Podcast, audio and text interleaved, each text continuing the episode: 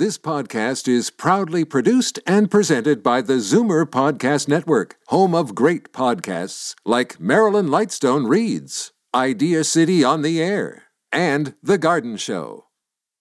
You're listening to an exclusive podcast of Fight Back on Zoomer Radio, heard weekdays from noon to one. Fight Back with Libby Znaimer on Zoomer Radio. Welcome back. We heard some pretty grim predictions from the co- company, from the country's top doctor yesterday. The most recent modeling shows that in the short term, the spread of the virus will escalate. And unless we collectively smarten up, there could be upwards of nearly 156,000 cases and 9,300 deaths by October the 2nd. Uh, so what does collectively smartening up involved and what are the increased dangers for us? What do we have to do? Numbers to call 416-360-0740.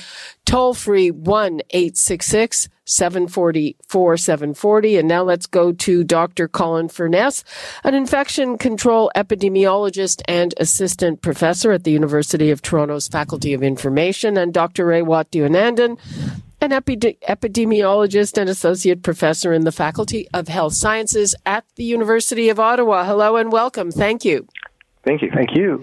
Okay, so first of all, these are modeling numbers, which uh, means they are uh, speculation to a certain extent. They are worst case scenario, correct? Yes, if I could take that question, I think it is a worst case scenario, but it's important that we see a bad case scenario so that we will smarten up. People need to understand that the threat is real. It may not be as dire as projected but that is the situation if we don't do the appropriate thing. Uh, I just want to, uh, Dr. Furness, maybe you can help me clarify a number that I read here from uh, from uh, I got on the internet. The 9,300 deaths. I thought we already have about 9,200. So another hundred.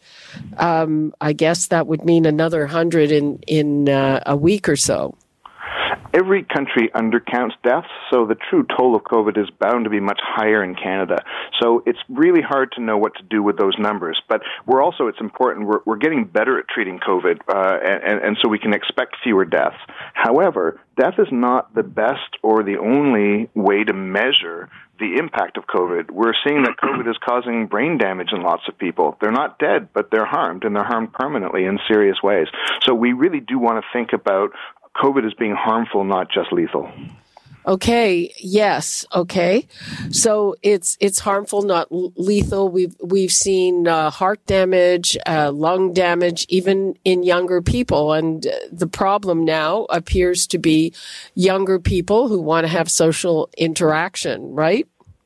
No question. And I, I do see a strong link between having restaurants open uh, for in-restaurant dining, where it, the people at risk are not the customers but the servers, and they're in their 20s, and there is a party culture among servers, and this is this is we we really have to make this stop, and we have to make that stop now. So you're saying that restaurant servers are partying? Not everyone, but I've certainly talked with enough servers to know that that's a common culture. Yes. Hmm. Um, uh, Dr. Furness, I mean, this is, uh, I guess, a bit of a, you know, fungible question, but, you know, we've heard our public officials kind of scolding younger people. Uh, that tone doesn't really seem to be working, does it? I don't think that's ever worked in public health. What you really want to do is set up the, what is normal, what is good, what is healthy, and get people to lead by example and point to the positive and orient toward conformity. Young people do like to conform. They don't like having their fingers wagged at them. In fact, really nobody does. And uh, public health physicians tend not to do that. That tends to be politicians doing that. And yeah, uh, it, I think it's it's really really important to to understand that once you wag your finger, people stop listening, and then they stop being able to listen. So messaging is incredibly important with every age group and, and with that age group in particular. Okay, uh, so uh, Ray, you've pointed at in, in, inside dining. There's been patio dining. What I see is that I don't think it's very likely that we'll see, you know, wholesale shutdown of the economy. The restaurant sector, which employs, uh, I think probably across the country, hundreds of thousands of people is one of the hardest hit. I, I don't really see that being shut down. Do you? No, I don't, because people still order food every one of us does it. Um, but I think the restaurant sector has to pivot and change their delivery model. Inside dining has to be diminished or not outright eliminated. But as well, of course, bars and strip clubs, and these are obvious things that need to be done. Restaurants have the opportunity, as opposed to you know strip clubs, to offer their service in a different modality that reduces, if not outright eliminates risk. And I'm talking, of course, of delivery and takeout. It's a whole new world that they need to adapt. Uh, right. Uh, they can do that, but, you know, that may not keep them afloat. That's exactly right. That's where government has to step in and provide the supports for those that cannot stay afloat, and also incentives and disincentives for appropriate behavior. We need to engage the economists in this a bit more. They're the masters of incentivizing behavior. And, you know, epidemiologists were struggling to catch up with that kind of thinking.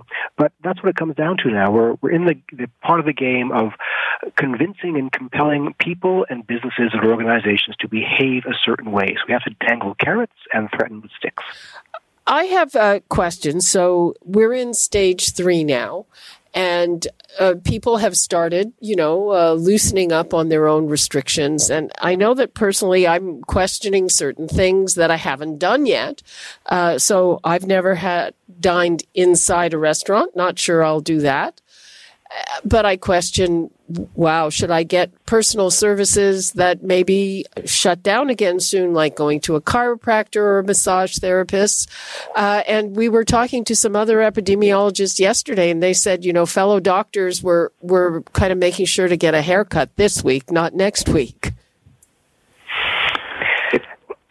Yeah, I mean, I'll take that one. It's um, of course, that's the danger of putting a deadline on the end of things. People rush to get the thing before that deadline occurs, and so you risk having a surge of activity that's not healthy.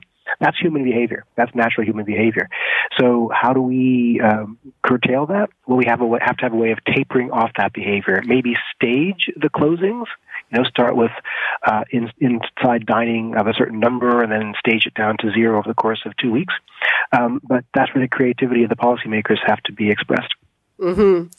And so, is there anything else, Dr. Furness, that you would like to see basically shut down uh, to greet the second wave? Any situation where people are indoors with each other not wearing masks. I think that's we just need to draw the line right there. If the people are in your bubble, fine, but your bubble needs to be tiny. It needs to be small. It needs to shrink. And anytime you are indoors with anyone else, we've got to be wearing a mask. I think if we all were able to do that, that would be great. The, my biggest fear, and I see this across all age groups, and I hate to say it, the older folks are, the more I see it, is they're saying, I'm being careful, but then they're telling me about their activities and I'm watching what they do, and they're not. So, so there's a gap between self perception of saying, yes, I'm a careful person, I'm being careful, but the rules are confusing, and there's been one, you know, one loosening leads to another, leads to another. So I hear about sleepovers and large gatherings for, for high holidays and so on and so forth. Those aren't safe. And if to say that I'm being a safe person and I'm doing it safely, no, actually, that that really all has to stop. Really, now. nobody I know had a large gathering, if any gathering at all. I mean, most people I know said their parents wouldn't even go to their house unless it was outside.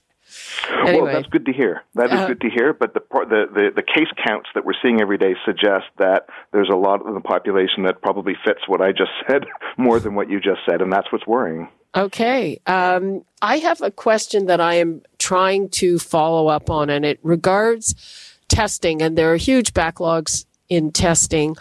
Uh, and I've heard, uh, and I'm trying to confirm that there's a backlog that might be happening in hospitals because older patients, uh, maybe from LTC, are are getting tested, and they have to be kept there until there's a result, and that takes days. Oh, I don't know if that's the case. Um, it might be true, but I'm not having information about that. The the testing backlog has to do with an insufficient testing capacity across the board. We need to really surge that capacity forward, which is why we have calls right now from doctors asking for lesser asymptomatic testing. And Colin and I have had conversations about this offline about whether or not that's the right strategy. But we have to invest in better tests, more tests, faster tests, and on site tests in order to know, prevent this backlog from being detrimental. Well, yeah, but uh, it's it's also lab capacity. I mean, I, I was just talking to someone in in, in a long term care institution. They said six days for their tests. They they do have on site testing, six days to get a result. But there's a technique called pooled testing that is available and used elsewhere where you mix you mix samples together. You can do eight or maybe ten together at the same time. And if you get a negative test, you're done. If you get positive, then you have to do them individually. That could increase our testing capacity by close to an order of magnitude, and we haven't done it. And we haven't done it because we've got the wrong strategy. In other words, the province doesn't see that we need this extra capacity to do exactly the sorts of things that Ray was just listing proactive testing, risk based testing. We have 170,000 teachers that need testing frequently and we're not able to do that so we could we could adopt we could adopt pool testing and we wouldn't have to open a new lab or hire another person so we could but we aren't Okay, and uh, then final question because we uh, are running out of time. So, uh, part of the the backlog, uh, what I'm hearing is that if you have a child who has to be tested to get back into school because they've got a runny nose, sometimes, often, the whole family shows up and they all want tests and they aren't turned away. Okay, well, that's the big one. And right now, all the doctors are saying that should stop because that's eating up capacity time. If the kid ends up being positive, then yes, then the family becomes uh, first order contacts that must then be tested. But until the child tests positive, they do not qualify as first order contacts. So it eats up testing capacity, and it's probably not the strategy right now. But as I'm going to reinforce our statement, increase testing capacity so we can offer that service in the future. Okay. Uh, I'm sure there is going to be a lot more on this. Thank you so much, Dr. Colin Furness and Dr. Ray Deonandan. Appreciate your time. Our pleasure. Thank you. You're listening to an exclusive podcast of Fight Back on Zoomer Radio, heard weekdays from noon to one. You're listening to an exclusive podcast of Fight Back on Zoomer Radio, heard weekdays from noon to one. You're listening to an exclusive podcast of Fight Back on Zoomer Radio, heard weekdays from noon to one. This podcast is proudly produced and presented by the Zoomer Podcast Network, home of great podcasts like Marilyn Lightstone Reads, Idea City on the Air, and The Garden Show.